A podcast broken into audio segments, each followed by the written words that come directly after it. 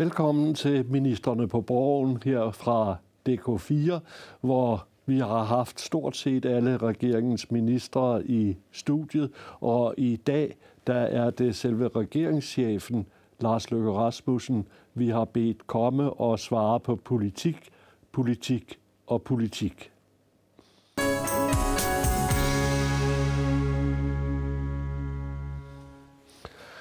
Velkommen, Lars Løkke. Mange tak. Du var ikke i Davos i år. Øh, det har jeg ellers sådan indtrykket af, det er et efteruddannelseskursus for statsminister. Hvorfor blev du hjemme? Jamen, der var så en del, der sprang over i år jo ikke. Donald Trump havde åbenbart ikke brug for efteruddannelse. Theresa May, øh, Macron, bare for at nævne nogen. Altså, jeg blev hjemme, fordi at øh, jeg lige har været i Indien øh, i weekenden op til, øh, og det var sådan tre rigtig hårde arbejdsdage i Indien for at få genetableret vores diplomatiske relationer. Fire overnatninger, de to af dem på et fly ud og et fly hjem. Og så tænkte jeg, nu har jeg rejst nok, der er også noget, nogle vigtige ting, der skal gøres, der skal gøres herhjemme, så derfor prioriterede det væk i år. Det var jo ellers klima, der var hovedpunktet på dagsordenen i, ja, i år. men jeg ydede jo så mit bidrag væk at tage ned. Jeg kan forstå, at i år der satte de, øh, satte de Davos-rekord i, hvor mange privatfly øh, der, der fløj ind. Ikke? Så sparede man i hvert fald CO2-udslippet fra en dansk Challenger. Ja, øh, men, men det, der var lidt interessant, det var, at, øh, og det, der, der tændte min nysgerrighed, øh, det var, at øh, kronprinsesse Mary var dernede mm. og gav dem en ordentlig opsang mm. omkring vores brug af tøj. Ja. Øh, mode og alt det der. Mange mennesker går kun tre, og det er nok nærmest kvinder, der kun går tre dage i det samme øh, stykke tøj, og så bliver det hængt ind i skabet. Øh, prinsessen, kronprinsessen sagde, at øh, der bruges faktisk lige så meget, eller der bidrages lige så meget til CO2-udslippet fra tøjproduktionen, som den samlede flyvning og transport over verdenshavene.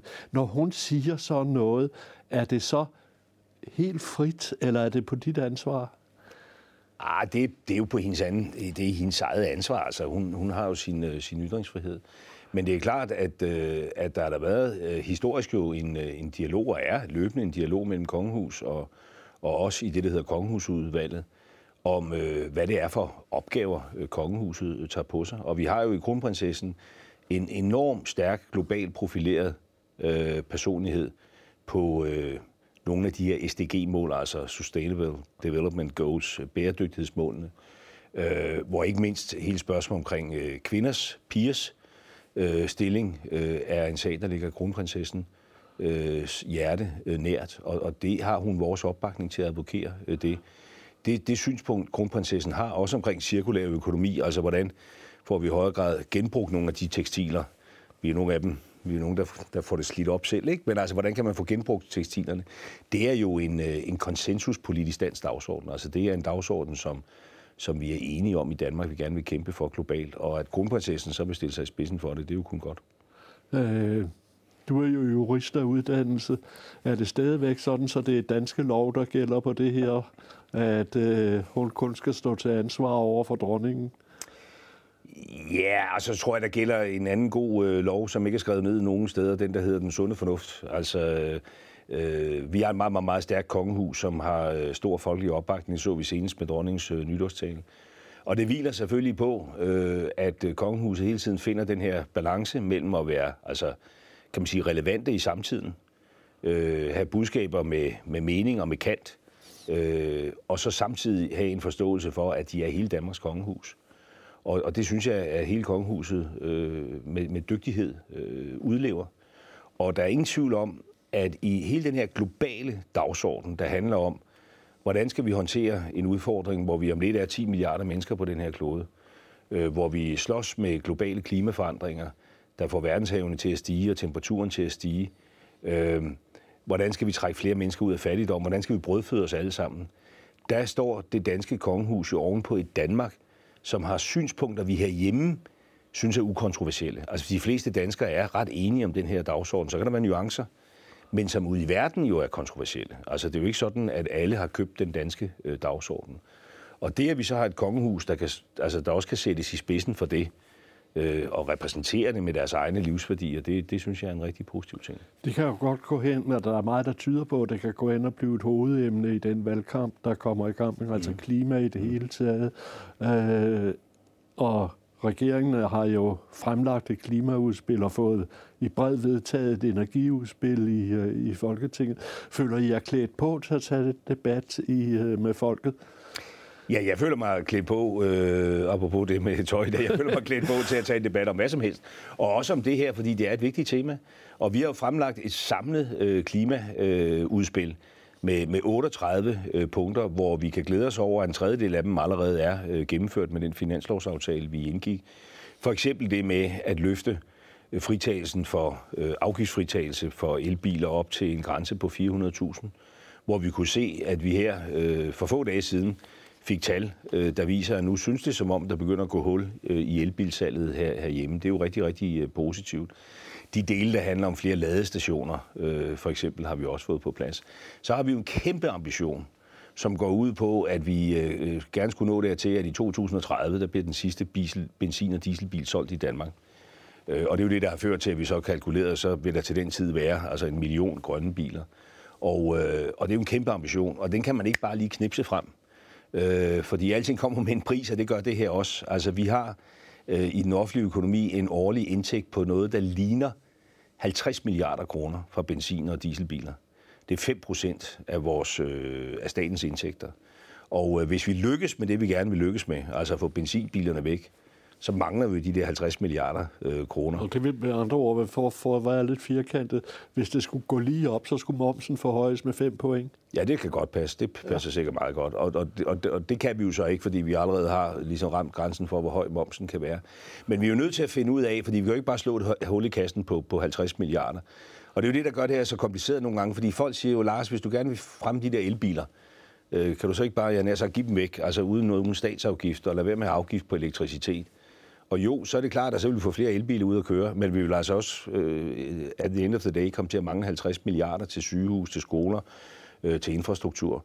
Så derfor er vi jo i gang med at nedsætte en øh, kommission, det regner med, at vi er på plads her i løbet af meget kort tid, som simpelthen skal komme med nogle bud til et nyvalgt folketing om, jamen hvis man vil indfri den her kæmpe ambition, som vi jo heldigvis deler med nogle andre lande nu. Altså nordmændene tænker de samme tanker, hollænderne tænker de samme tanker, vi skal jo bruge EU, fordi godt nok øh, har vi meget købekraft i Danmark, men hvis vi skal have bilfabrikkerne ude i verden til at rette ind, så skal der være nogle andre bilkøbere end danskere, der stiller krav. Øh, men altså komme med nogle, nogle gennemarbejdede bud på, hvordan når vi den her ambition og sikre, at vi samtidig har penge til at drive vores velfærdssamfund. Du siger, at I er godt på vej med den finanslovsaftale, der er blevet indgået med, med Dansk Folkeparti. Men var det ikke sikrere for, for den udvikling, som der er et bredt flertal for, både i befolkningen og, og i Folketinget, at, at, at du lavede brede flertal med det, i stedet for bare tog det over finansloven, ligesom I gjorde med energiforliget? Jo, men noget af det er jo bredt. Altså for eksempel øh, den her løsning med nu at afgiftsfritage elbiler op til en grænse på 400.000, som betyder, at altså, danskere, som de flest, kan købe en mellemklassebil, som er grøn, det er jo en bred forankret øh, aftale, øh, ligesom klimaaftalen. Øh, så det er der enig med dig i, at det er der selvfølgelig en, øh, en, en, en styrke. Og jeg håber da også, at vi med den her kommission, øh, som kommer med nogle bud på, hvordan når vi den grønne ambition om nul diesel, benzin- og dieselbiler i 2030, øh, uden at tømme øh, statskassen, at der vil der, håber jeg da, at der vil være mange partier, der til den tid vil melde sig ind og være med til at løfte noget af det her.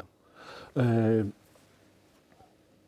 den klimaaftale, eller de klimaaftaler, der skal indgås, de drejer sig om tre punkter. Man siger de tre B'er.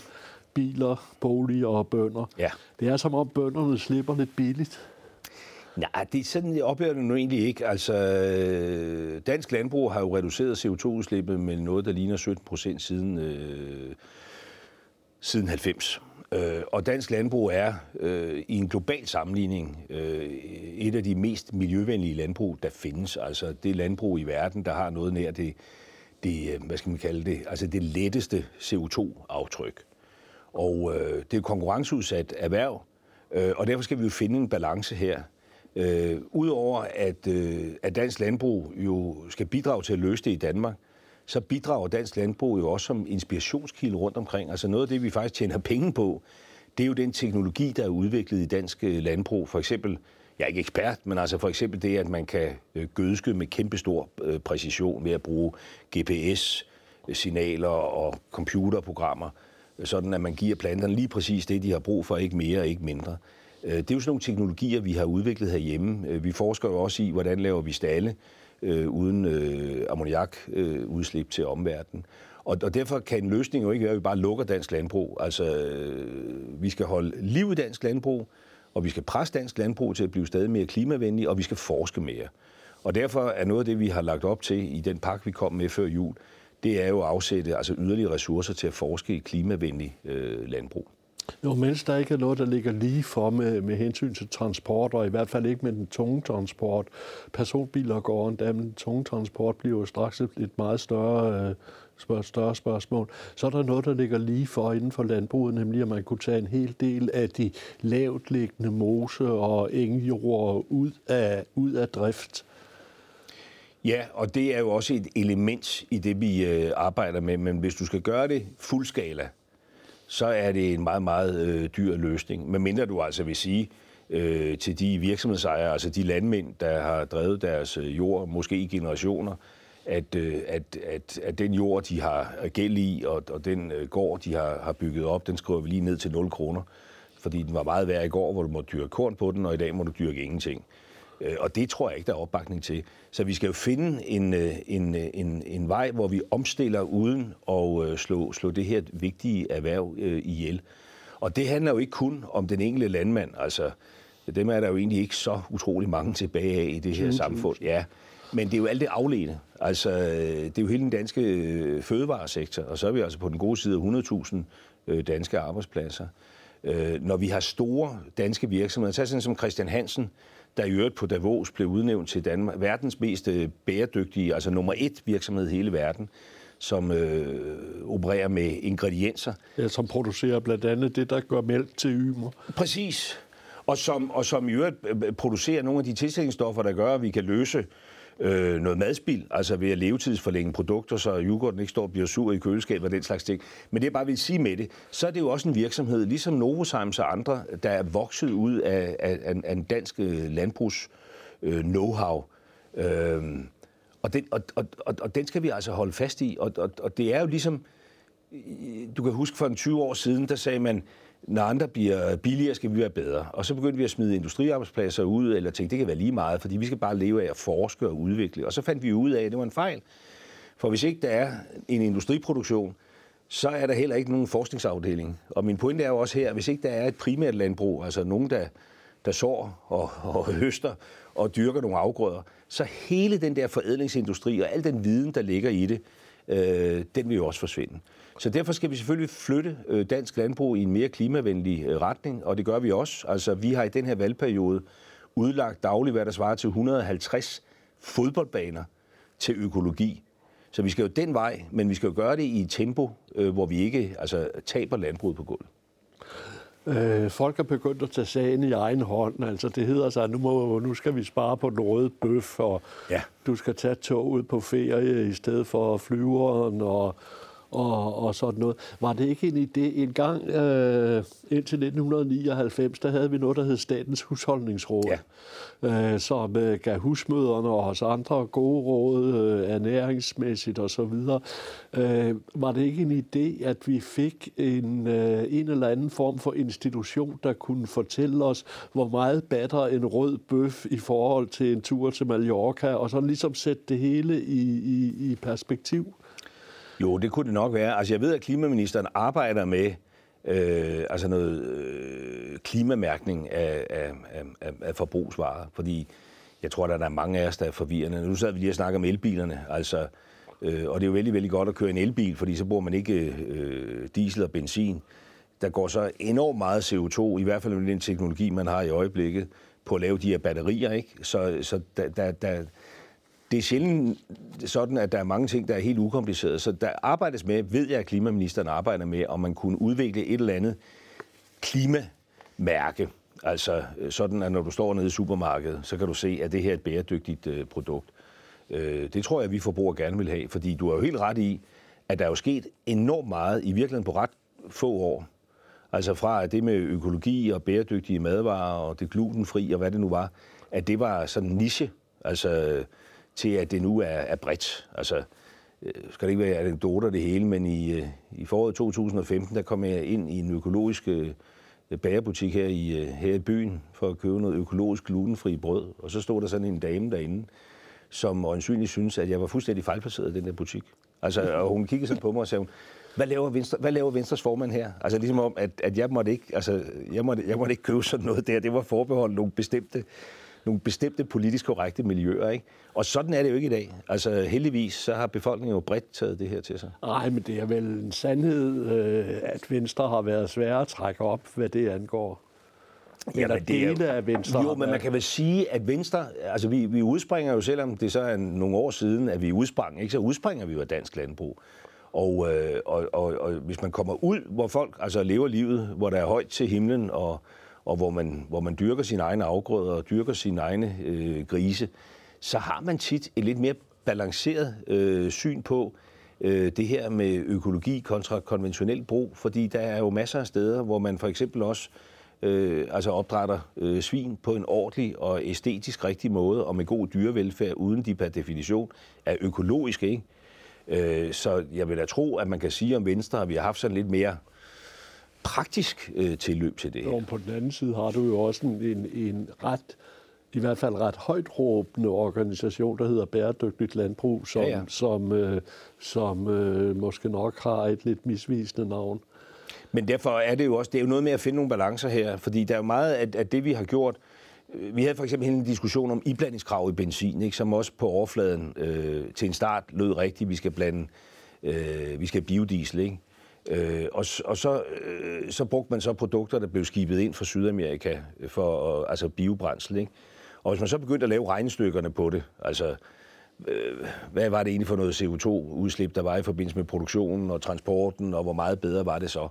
Øh, og så nogle afvejninger er der jo altid. Men jeg synes bare, det der det er opløftende, når jeg kommer ud øh, rundt omkring i det danske samfund, og specielt når man kommer ud hos unge mennesker, det er, at de er fuldstændig afklaret med, at ting kan ikke bare fortsætte, som det var engang. Altså, vi er nødt til at finde en måde, hvor vi har et højt velstandsniveau, øh, men hvor vi forbruger mere bæredygtigt.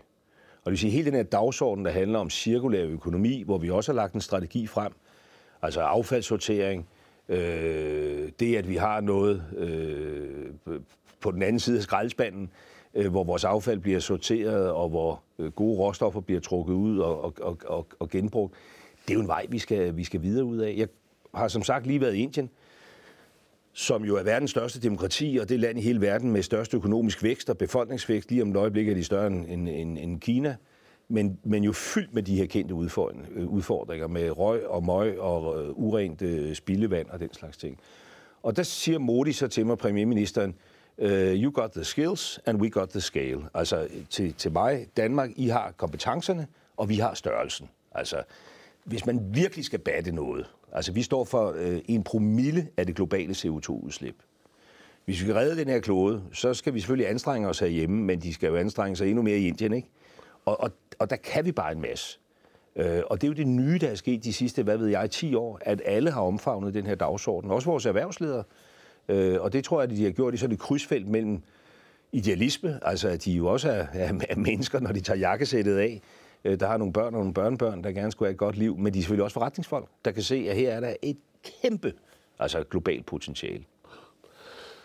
Vi skal til to valg her i løbet af foråret. Ja øh, et folketingsvalg og et øh, parlamentsvalg til EU-parlamentet. Og mens det plejer at gå ret godt med folketingsvalg med en valgdeltagelse, jeg vil skyde på, den ligger omkring 90 procent, når vi kommer frem til valget, så ligger vi og, og sammen med de øvrige EU-lande nede på 50, lige knap ja. 50 procent til, til EU-valget. Hvad vil du egentlig gøre, ved, gøre for, at øh, de øh, EU-parlamentarikere, vi sender til, til, til Strasbourg, at, øh, at de har et egentligt folkeligt mandat? Jamen, jeg vil jo kaste mig ud i debatten, og så vil jeg glæde mig over, uanset hvornår så den præcise folketingsvalgdato kommer til at ligge. Det, der ja, meget... det skal nok lade være at spørge ja, ja, men det er der jeg meget... Har, jeg har afgjort med min kalender, og det bliver den 11. april. Okay, ja. Men hvis det så var den 11. april, så må man jo sige, så har der så været et folketingsvalg kort tid før et europaparlamentsvalg. Eller så har der været et europaparlamentsvalg kort tid før et, et, et folketingsvalg. Min pointe er egentlig, at vi får et forår, hvor politik, på grund af et nogenlunde sammenfald mellem de her to valg, både kommer til at handle om, om, om, om Danmark, det danske folketing, og handle om Europa. Og, øh, og det er i hvert fald noget, jeg selv ønsker at, øh, at koble sammen. Altså, fordi... Øh, men ikke med samme valgdag, vel? Nej, men det er ikke, jeg taler ikke valgdag, så jeg taler, taler om, at vi her i foråret kan få en debat, der har begge dimensioner. Fordi at jeg synes jo selv, at det nogle gange bliver øh, lidt for enårede diskussioner. Altså enten diskuterer vi ligesom Europa, som om, jeg nær sagt, at vi ikke var en del af det, eller også diskuterer vi Danmark, som om, at det kan vi gøre fri af Europa. Og man må bare sige, nu har vi lige siddet og talt miljø og klima, og man kunne lægge andre emner oveni. Migrationskrisen, øh, presset fra Afrika, sikkerhedssituationen i, i, omkring Østersøen med en aggressiv Putin. Øh, øh, også europæiske lande, der begynder sådan ikke at optræde 100% respektfuldt i forhold til tremarkslæger og, og, og institutionerne. Alt det, der blev bygget op oven på 2. verdenskrig, som nogen begynder at sætte spørgsmålstegn ved, det hænger jo sammen. Og, og, øh, og, og, og, og i Danmark, vi, altså, vi kan ikke løse vores egne problemer, uden at gøre det i samspil og samklang med andre øh, lande. Og her er Europa øh, nøglen. Og, og vice versa. Altså Europa kan heller ikke løse de her geopolitiske udfordringer, hvis ikke landene trækker med. Så, så for mig er altså Danmark og Europa, det er, jo, øh, det er jo to sider af den samme sag, og derfor synes jeg, at vi skal bruge det her forår, hvor vi har to valg, med hver sin indfaldsvinkel, til at, at, at fremme også den europæiske debat. Og det har jeg jo selv ønsket at tage hul på. Jeg startede på Europadagen sidste år øh, med at holde en stor tale, hvor jeg sagde, at nu er vi nødt til også at begynde at diskutere her i 25-året for de danske EU-forbehold. Skal de stå til evig tid? Klæder de os? Hvad er suverænitet egentlig for noget? Fordi der er mange, der drager den der hurtige slutning, at hvis vi bestemmer alting selv, så er vi suveræne. Men sandheden er, altså hvis man lukker sig ind i et lukket rum alene med sig selv, så er man måske suveræn og kan bestemme alting selv, men det flytter bare ikke noget. Så suverænitet er jo noget, man vinder i samspil med andre. Der er dem, der siger, at dansk suverænitet den består i fem minutter fra, at den europæiske centralbank har taget en beslutning til Nationalbanken gør det samme. Ja, det er jeg så fuldstændig uenig i, øh, og det har man jo så også kunnet se øh, her øh, i efterspillet efter finanskrisen, at det forhold, at vi i Danmark altså fik lavet nogle tunge reformer, blandt andet sidste da jeg var statsminister med efterløn og dagpengereform, og, og sådan set også fuldt op i et godt samarbejde mellem mig selv og Corridon, øh, har jo gjort, at vi har haft en robusthed omkring dansk økonomi, øh, som øh, Sydeuropa altså har, har misundet os øh, noget. Ikke? Men, men min pointe er bare, at, at, at vi har brug for resten af verden. Altså, til bare et helt konkret eksempel.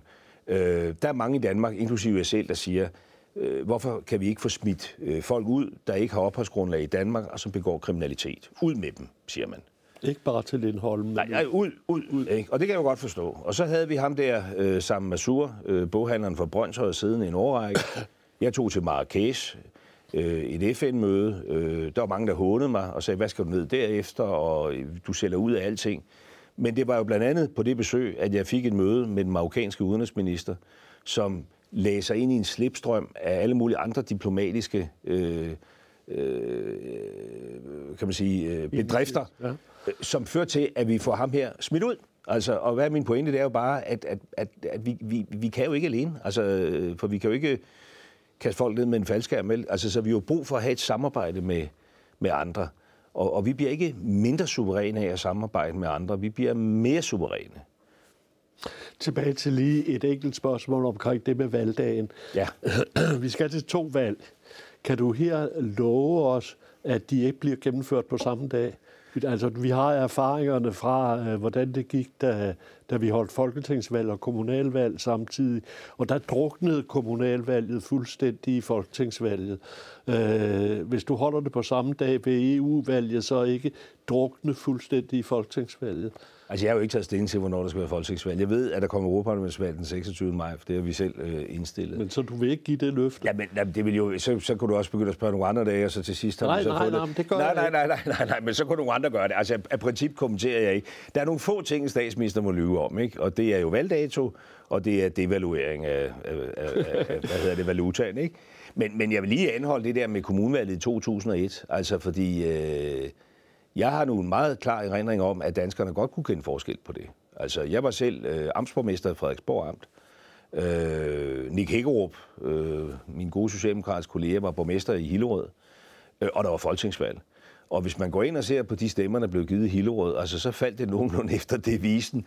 Nick Hækkerup skal være borgmester, og Lars Løkke skal være amtsborgmester, og så stemmer vi jo til folketingsvalget. Øh, altså, hvad vi, hvad vi plejer at gøre, eller hvad vi har lyst til. Altså, øh, der kunne folk godt finde ud af at sige, øh, vil have en socialdemokratisk borgmester, vil have en så stemmer vi jo et konservativt til folketingsvalget, eller hvad de nu stemte. Der kommer eftervalgene, kommer der en øh, politisk afgørelse, som er næsten lige så vigtig, nemlig at den næste statsminister, hvad enten det er dig eller det bliver Mette Frederiksen, skal udnævne en ny øh, EU-kommissær. Og vi må jo sige, at øh, Margrethe Vestager har haft en, en ganske betydelig gennemslagskraft, ikke alene i, i EU, øh, men også i verden som sådan. Og hun er vel den mest anerkendte kommissær, vi har haft siden Henning Kristoffersen. Øh, var det ikke en idé at genudnævne hende, at du og Mette Frederiksen satte jer sammen, så hinanden i øjnene og sagde, vi har ikke bedre kandidat end øh, Margrethe Vestager. Vi genudnævner hende, uanset hvem af os, der bliver statsminister. Jamen, det er jo ikke endnu. Altså, der skal jo være et valg til Europaparlamentet. Øh, oven på det valg til Europaparlamentet, der skal alle EU's institutioner nybesættes. Øh, det gælder øh, parlamentets ledelse, det gælder kommissionen, det gælder rådet. Øh, og man har i øvrigt der jo tilrettelagt en proces, hvor man siger i Europaparlamentet, at man gerne vil have, at kommissionen og topposterne afspejler, hvad har europæerne øh, stemt. Så vi er jo ikke der endnu. Altså det sagt, så deler jeg fuldstændig din beskrivelse med Grete Vestager, øh, som jeg synes har været og er altså en rigtig øh, dygtig øh, kommissær. Nu nævner du selv Henning Christoffersen. Øh, han øh, stoppede jo så som kommissær, da Poul Nyrup Rasmussen blev, øh, blev statsminister. Og der havde han også haft to perioder. Jo, men der er jo ikke noget til galt for, at han også kunne have haft en tredje, hvis det endelig var. Nej. Men altså, du, det samarbejde, det danske folkestyre, rækker ikke så langt, så man kan indgå sådan en aftale mellem dig og Mette Frederiksen. Jamen det ved jeg ikke, om det ikke gør, fordi det tager jo ikke stilling til. Altså jeg tager slet ikke stilling til det. Altså det her er et spørgsmål, er et spørgsmål, der melder sig på den anden side af Europaparlamentsvalget. Så øh, Margrethe Vestager ved ikke om... Altså det, problemet er jo, at Henning Kristoffersen var venstremand. Den ledende øh, da Nyrup så blev statsminister, der var... Ja, der var ikke en socialdemokratisk regering, der lige sagde, at han skulle have en periode mere. Nej, nej. Nej. Men, men, han var, øh, men de radikale, der er jo ingen, der forestiller sig Morten Østergaard som statsminister, og det er de radikale, der får indflydelse på, at uh, Margrethe Vestager, øh, øh, om hun kan udnævnes som kommissær. Det er jo jer to store, øh, der Øh, har det indflydelse. er med på, men altså, hvis du kigger på dansk parlamentarisk tradition, men den kan man selvfølgelig lave om, så har det bare været en øh, indarbejdet tradition lige siden vi meldte os ind i EU i 72 at det har været, øh, kan man sige, øh, regeringskonstellationen og det parlamentariske grundlag omkring regeringen, der har udnævnt Danmarks kommissær. Øh, sådan har det været. Øh, det er ikke det samme som, at det altid skal blive ved med at være sådan, men sådan har det været. Og sidst jeg så efter, der var Morten Østergaard formand for et parti, som Margrethe Vestager også er medlem af, som ønsker mig hen, hvor, hvor peberet øh, gror. Øh, så det er jo også et forhold, der, der spiller ind. Men altså, Øh, mit egentlige svar er, at det her spørgsmål, det er et, der skal besvares på den anden side af Europaparlamentsvalget den 26. Øh, maj, og at ja, Margrethe Vestager er en, øh, en dygtig kommissær. Nu vi er ved, ved EU, så befinder EU sig vel i den dybeste krise, det har befundet sig i siden de Gaulle's tid i, i 60'erne, før vi blev medlem af det, der hed fællesmarkedet dengang. Øh, vi ved stadigvæk ikke, hvad Brexit ender med. Øh, det kan blive en hård, hård Brexit, det kan blive en mindre hård Brexit, men ligesom det tyder på i dag, så bliver det noget der omkring. Er vi forberedt? Ja, altså hvis du spørger til Danmark, så Ja. er vi så godt forberedt, som man kan være. Øh, fordi vi nedsatte jo allerede dagen efter den britiske folkeafstemning, Sankt Hans Aften for nogle år siden, øh, en tværministeriel taskforce, som har arbejdet lige siden, øh, på simpelthen at afdække, hvad kommer det her til at betyde? Altså øh, på alle dimensioner. Øh, hvad er det for en form for øh, grænse- og varekontrol, vi pludselig skal have, hvis Storbritannien er et tredje land, øh, og derfor ikke er en del af det indre marked, og vi i princippet skal åbne alle containerne for at sikre os, at de lever op til europæiske standarder og skal fortolles. Hvad kommer det her til at betyde for borgerne? Altså britter i Danmark, danskere i Storbritannien.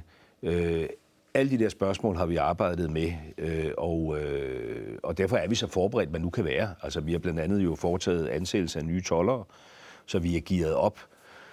Vi havde for øh, ret få dage siden møde med alle folketingspolitiske partier i øh, Udlændingeministeriet for at præsentere dem for vores lovmodel til, hvordan, hvordan passer vi på britter i, øh, i, i Danmark hvis Storbritannien pludselig er ude på en hård Brexit, fordi så forvandles de jo fra at være EU-borgere med fulde rettigheder til at være her, til at være tredje landeborgere. Øh, og der ønsker vi jo at, øh, at lave en lovgivning, der sikrer, at, øh, at de kan blive her. Øh, ligesom vi også ønsker at opretholde, at øh, danskere i Storbritannien altså fortsat kan få visse danske ydelser, øh, svarende til dem, man kan flytte med sig rundt i andre øh, EU-lande. Så, så vi er så forberedt, man kan være på noget, vi jo håber ikke sker. Jeg har ladet mig fortælle, at øh, Angela Merkels kabinetschef, eller departementschef, eller hvad han nu hedder, sådan en, øh, Helge Braum, og, for, og forbundsdagen i, øh, i Berlin har 80 lovforslag liggende forberedt, vedtaget, som sættes i kraft i det sekund, øh, britterne måtte komme ud i en hård Brexit, altså det, at de er ude.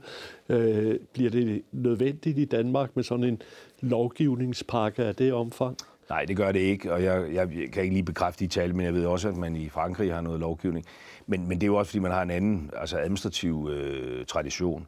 Altså, de fleste af de ting, vi skal øh, gribe og gøre i, i tilfældet af et, et hårdt Brexit, det er ting, som kan ske øh, administrativt i det danske samfund. Øh, og det sker jo så, kan man sige, på, på, på, på ministerens kompetence og på øh, forvaltningskompetence. Altså som bekendtgørelser? Ja, og administrative øh, beslutninger, ikke? Øh, som for eksempel den her oprustning, jeg lige fortalte om, hvor vi har ansat flere toller. Altså det er jo ikke forankret i ny lovgivning. Det er bare en beslutning, der er truffet. Så har vi selvfølgelig gjort det hele vejen igennem, at vi har sørget for at holde alle orienteret. Så jeg har selv hele vejen igennem haft møder med Folketingets øh, partiledere fra øh, altså hele det politiske spektrum, for at orientere dem om, hvordan skrider det her frem. Øh, vi holdt tre øh, møder på Marienborg med dansk erhvervsliv og interesseorganisationer, med deltagelse af både vores ambassadør til Storbritannien og vores EU-ambassadør, for at sørge for, at, at alle øh, i det danske samfund er altså opdateret på, hvad det her betyder. Og mit billede er, at, øh, at, de, øh, at de store eksporttunge virksomheder, øh, de er meget, meget velforberedte. Men at det, der er en udfordring i, det er de, øh, det er de mindre øh, virksomheder, som måske lidt mere sporadisk har sammenhængen med, med, med Storbritannien. Og der har vi gjort utrolig meget for at lave altså vejledningsmateriale øh, til dem, Øh, Øh, og jeg ved også, at erhvervsorganisationerne i den grad har brugt kræfter på at række ud. Så vi er så forberedt, man kan være til noget, vi ikke håber sker. Fordi uanset hvor forberedt vi er, så er det her, for at sige det lige ud, det er noget bøvl, og det er øh, trist. Altså, det øh, sætter os alle sammen noget tilbage. Man skal huske på, at den danske realløn måske er 10% højere, end den ville have været, hvis ikke vi havde det indre marked. Øh, og nu snakker man i Storbritannien om, at man gerne vil have en særlig aftale, hvor man får det, man kalder friktionsløs sammenhandel med Europa. Men det er jo det, vi har. Altså, det er jo det, det indre marked går ud på. Og lige så snart man er ude af det, så tilføjer man jo barriere og, og friktion og gnidninger. Så kan man prøve på at gøre dem så små som muligt, men de vil jo være der. Altså, så det er, det er trist. Du har ved en lejlighed sagt, at du ikke vil kloge dig på britisk politik. Ja. Øh, og Høj, det kan jeg godt forstå. Det, jeg tror, man skal være indfødt brite for at, at kunne forstå det. Men hvad er det, der er gået galt? Altså den tidligere ambassadør i, øh, i øh, EU, og for så og, tror jeg også nok i London, øh, Claus Grube, har, har sagt, at øh, britterne er gået til de her forhandlinger uden at tænke øh, ud over deres egen næsetip. Altså, de, det, det, det har været et forvirrende skuespil. Er du, øh, er du enig i den betragtning? Jeg synes, Claus Grove var en dygtig direktør for Udenrigsministeriet og en dygtig øh, ambassadør i London, og, og har sjældent været uenig med meget, han analyserede sig frem til. Jeg skal nok i min nuværende position bruge nogle andre ord. Ikke? Men, men, men det er klart, at det har, det har, været, det har været trist at jagte til. Og, og det starter jo med en Cameron, med al respekt, som øh, køber sig ind i den her afstemning øh, for at bygge noget bro internt i sit parti. Øh, og det gør han vel på et tidspunkt, hvor han øh, dels har så meget selvtillid, han tænker, øh, når den kommer, så kan jeg, altså, den kan jeg vinde. Og hvor han måske også spekulerer lidt i, at han har en koalition med øh, de liberale øh, i Storbritannien, øh, med Nick Clegg, og vil satse på, at han ikke nødvendigvis kan komme igennem med det her konservative ønske om en folkeafstemning, at det kan blive stoppet af, af, de, af de liberale. Og så kommer der jo et valg i Storbritannien, hvor de konservative har flertallet i sig selv, og der er ikke nogen, altså han kan ikke spille på, der er nogen, der pludselig stopper det. Og så har du folkeafstemning, og det er en realitet, og det går hverken som han håber, eller ønsker, eller har forestillet sig, og der er ingen plan for, hvad der så skal ske. Og det har der jo ikke været siden. Og det er jo det, der har været det triste at se på. Fordi hvis man sammenligner det med danskernes nej til Maastricht i 92, ja. som også var en relativt tæt afstemning. Det var dengang med Holger og konen siger nej til unionen. Der må man sige, at den samme Holger, plus en række andre øh, af datidens øh, ledere på tværs af partiskæld i Danmark, samlede det op og sagde, okay, øh, nu har vi stemt nej, hvad gør vi så? Og så lavede man det nationale kompromis, og fik formuleret fire, kan man sige, kontante ønsker til resten af Europa, som Uffe Ellemann Jensen så kunne rejse rundt med, med en attaché-taske i Europas hovedstad. Og som han gjorde lojal. Og som han gjorde lojal, og som han gjorde med afsæt i, at han vidste, at hvis han kunne få sine kolleger rundt omkring i Europa til at nikke til det her, så var der også en stor sandsynlighed for, at, at Danmark så ville forblive.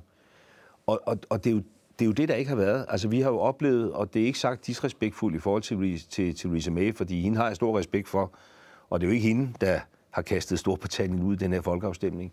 Men, men, men det har jo været mere sådan, vi ikke gerne hjælpe os, uden at det har været med klar besked om, hvad er det egentlig, vi skal hjælpe jer med.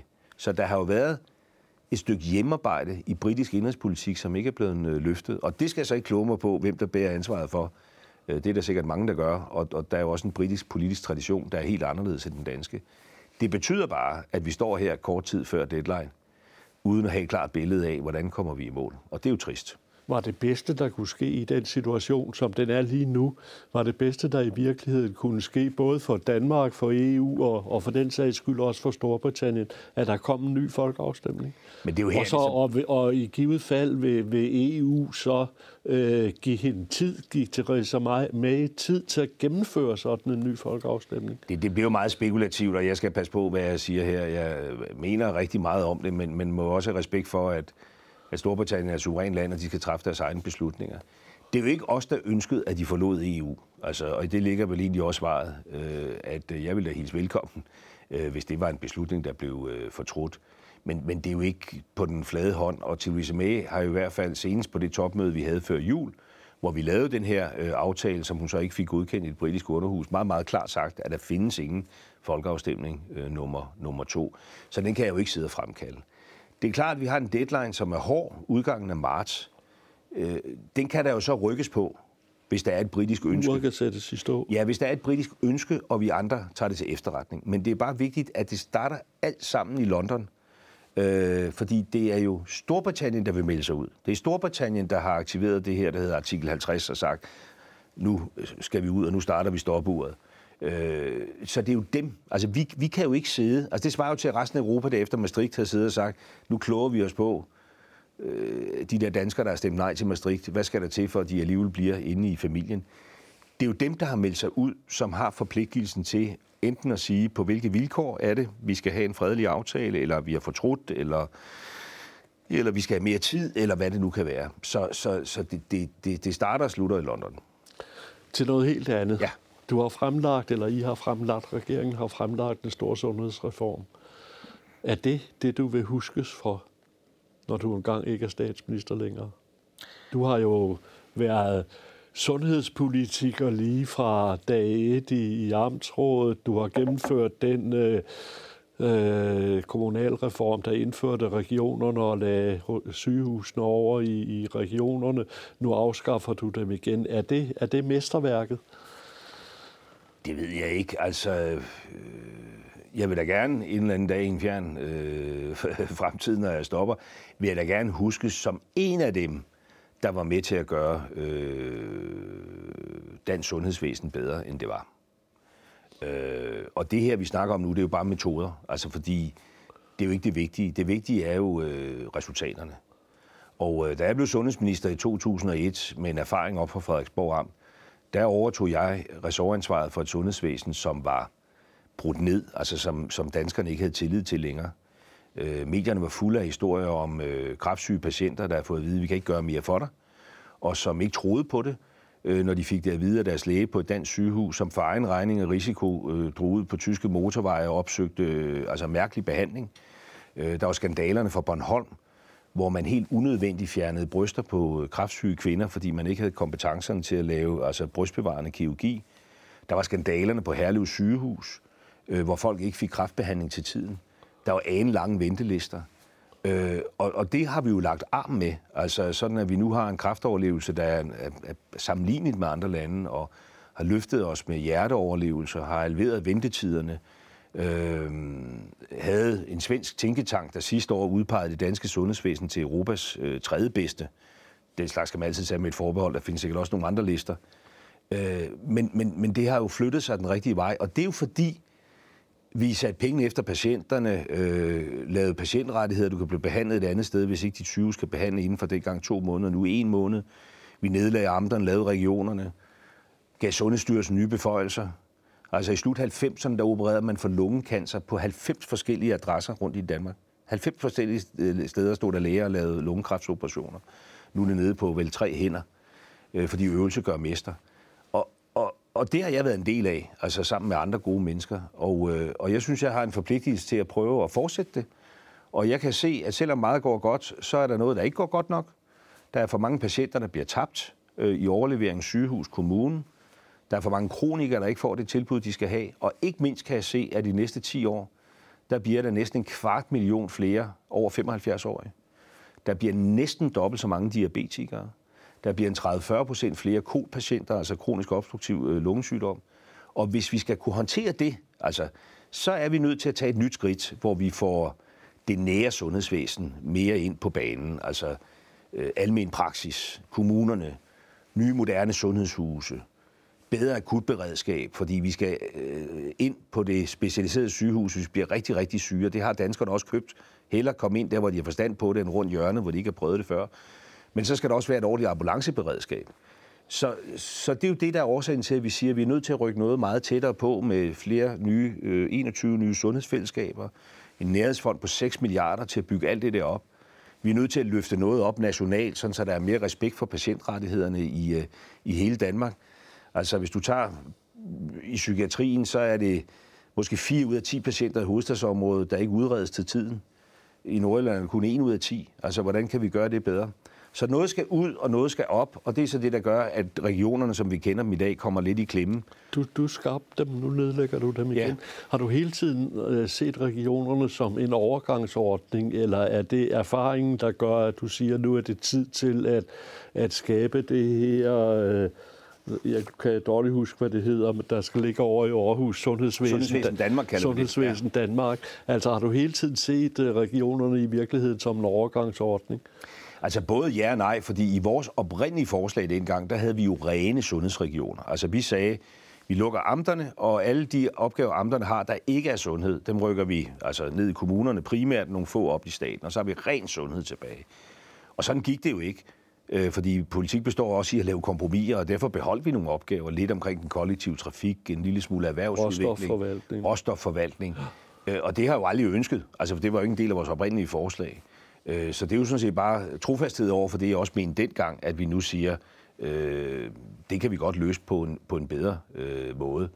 Øh, for eksempel øh, jordforurening.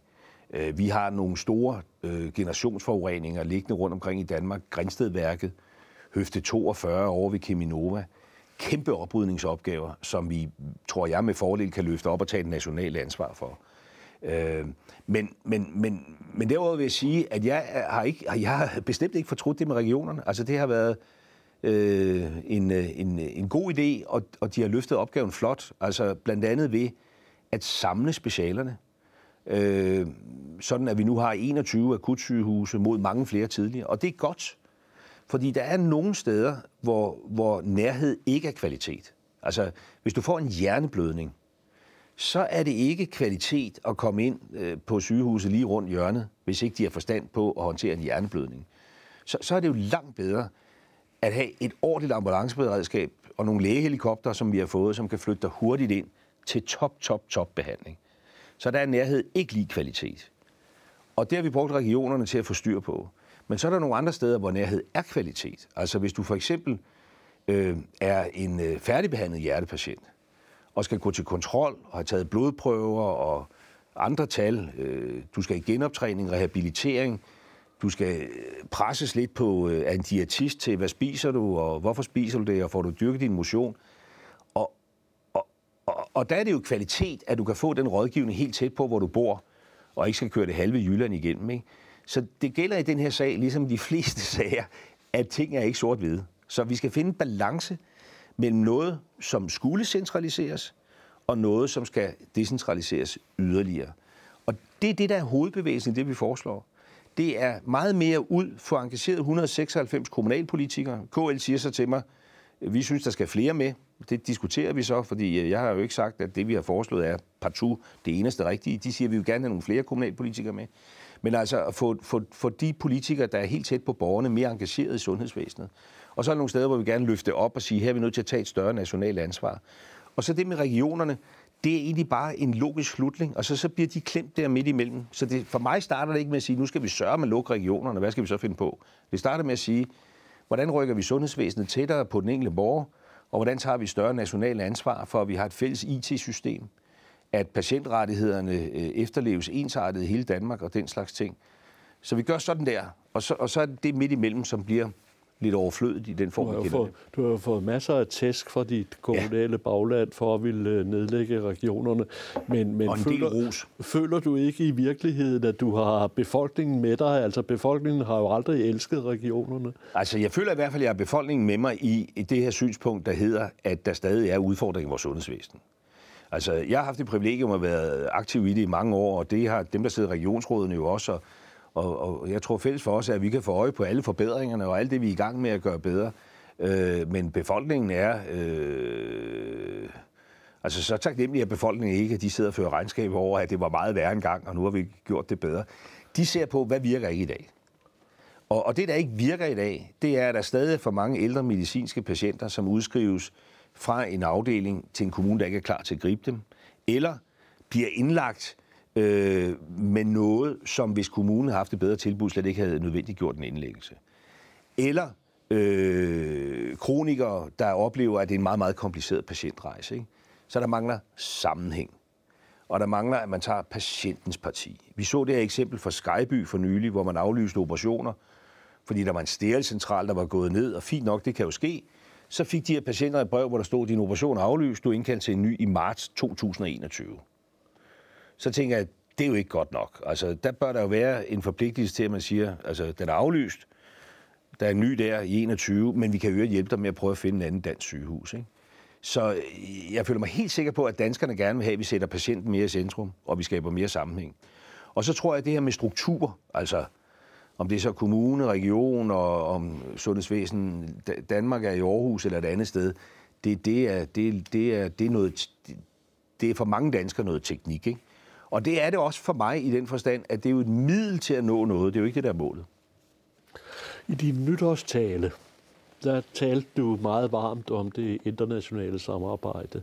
Du talte meget varmt for det internationale samarbejde, og liberale folk har jo for sin vis altid været internationalister.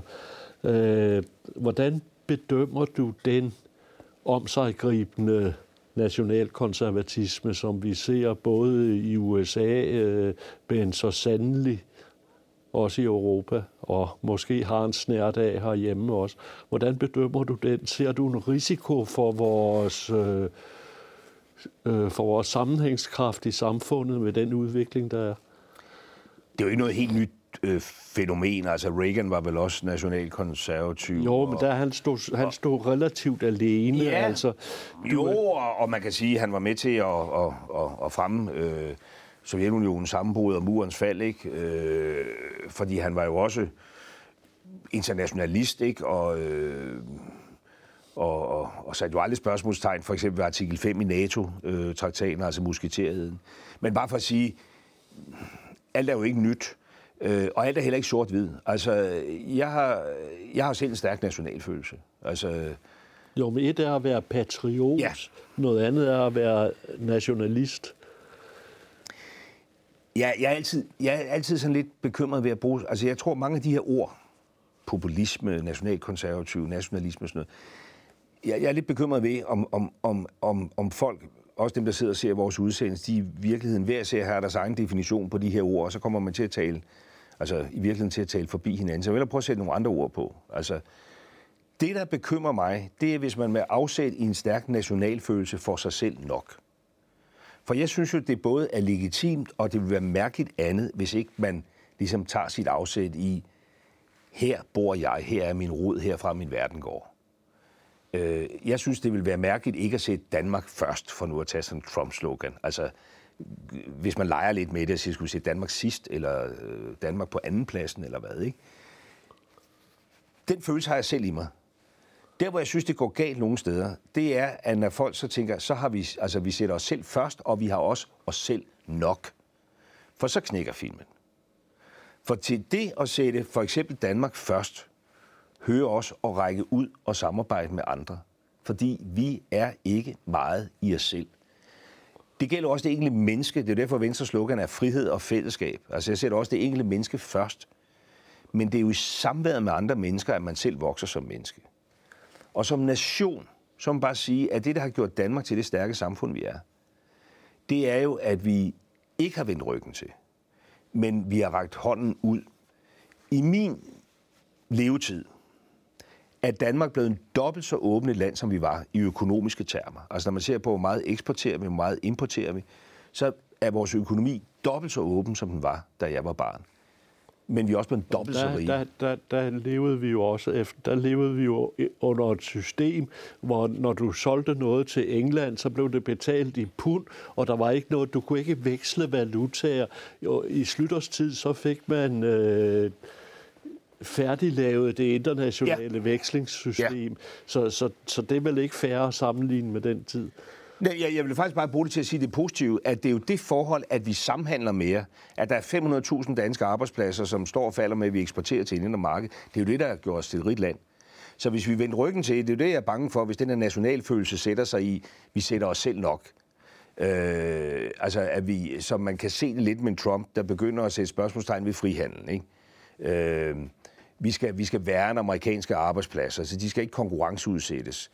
Øh, hvis, hvis det sætter sig, så man begynder at sætte spørgsmålstegn ved det internationale handelssystem og, og alle de andre øh, organisationer internationalt, der regulerer vores klode, så er det, vi går i bakgear, altså både som nationer og som, øh, og som klode. Øh, øh globaliseringen har jo været en fordel. Øh, hvis vi bare ser de sidste 10 år, så øh, er andelen af folk, der lever i ekstrem fattigdom, altså faldet med noget, der ligner 10 procent eller sådan noget. Øh, det, der er udfordringen, tror jeg, det er, at der er for mange samfund, hvor man har været for dårlige til at fordele, kan man sige, gevinsterne af den her globalisering. Og der fremstår Danmark jo sammen med øh, Skandinavien og, og, og, øh, og andre øh, lande, man kan nævne et land som Holland måske, som, som lande, der i, der i højere grad altså har været i stand til at fordele øh, gevinsterne. Ikke? Da tekstilarbejdspladsserne i Herning forsvandt, der, der gik vi jo ikke ind og sagde, nu skal vi beskytte de danske tekstilarbejdspladser. Øh, så nu Sammen med skibsværfterne. Eller der skibsværfterne, og sagde, nu laver vi nogle love, der forhindrer, at, man, at Mærsk må kun købe danske skibe, eller øh, alle i, forsvaret og politiet skal gå med danske uniformskjorter, fordi vi skal sikre den danske skjorteproduktion. Det gjorde vi jo ikke. Øh, vi tog jo gevinsterne ved, at de der varer øh, blev billigere øh, produceret i, øh, i Indien og Bangladesh og i Østeuropa, og så flyttede vi og begyndte at, øh, at, at blive dygtige til øh, design øh, i stedet for. Ikke? Øh, Da skibsværfterne ikke var konkurrencedygtige, så holdt vi jo ikke liv i dem. Så blev de stillet om og begyndte at lave vindmøller i stedet for. Ikke? Og, og det er jo den omstillingsevne, Danmark har haft i kombination med, at vi også har en, øh, en, øh, en velstandsfordeling. Altså, øh, jeg synes jo godt, at skatten nogle steder kunne være lidt lavere, men grundlæggende, så fordeler vi jo goderne. Der er du jo enig med, med OECD's øh, meksikanske generalsekretær. Jeg tror, du selv var til årsmødet for et par år siden, Jamen, hvor, han netop, der, ja. hvor han netop ja. understregede, at, øh, at hvis vi ikke lærte i globaliseringen at lave en større lighed, ja. Øh, øh, så gik det galt. Men hvem er egentlig vores venner i verden i dag? Altså, du har et øh, Storbritannien i kaos, du har en mere eller mindre utilregnelig præsident i USA, du har en kansler, der er på vej ud i Tyskland, og Rusland er vi, dem, dem er, har vi heller ikke særlig stor sympati for. Og, og det har altid været øh, vores politik, dansk politik, eller i mange år været dansk politik, at vi skulle være så tæt på kernen af, af EU som muligt. Hvem er egentlig vores venner i verden i dag? Jamen, der er der heldigvis øh, mange, men det er måske blevet lidt mere øh, nuanceret og lidt mere broet, end det var engang. Hvor man også måske med lidt større tydelighed bare kunne opdele folk i de gode og de onde. Ikke? Men hvis jeg skal pege, altså så er Europa for mig stadigvæk omdrejningspunktet. Øh, og det er bare blevet tydeligt oven på Brexit, det er blevet tydeligt over på en, Rus- en amerikansk præsident, der har forladt Paris-aftalen, øh, sat spørgsmålstegn ved frihandel. Europa er et omdrejningspunkt. Jeg glæder mig over, at Europa for eksempel øh, laver frihandelsaftaler. Vi har lavet en stor frihandelsaftale med, med Japan. Der er sådan set også en chance for Europa, når amerikanerne begynder at vende ryggen lidt til. Øh, så der er en vennekreds der. Storbritannien skal også forblive en tæt ven. Så bygger vi jo de her år strategiske partnerskaber op. Vi har gjort det med fem øh, lande ude i verden, altså med lande som, øh, som er Mexico og Kina og Indonesien. Øh, og jeg har lige været i Indien, øh, fordi hele det, altså hele globusen, den rykker sig jo. Altså, øh, da Storbritannien gik ind i Indien, altså der, stod, der havde Indien en økonomi, der svarede til nogenlunde en fjerdedel af den totale verdensøkonomi. Altså, det, det var den samlede øh, velstand i, øh, i Indien. Da Indien blev selvstændig, der tror jeg, det var faldet til 4 procent. Øh, men det er jo bare et land på vej frem igen. Altså, lige om lidt, så er de større end kineserne. Øh, og, det, og det er bare for at sige, at, at, at vi kan ikke kun sidde og hænge i gamle øh, venskaber og alliancer. Vi er nødt til at bygge bredt op.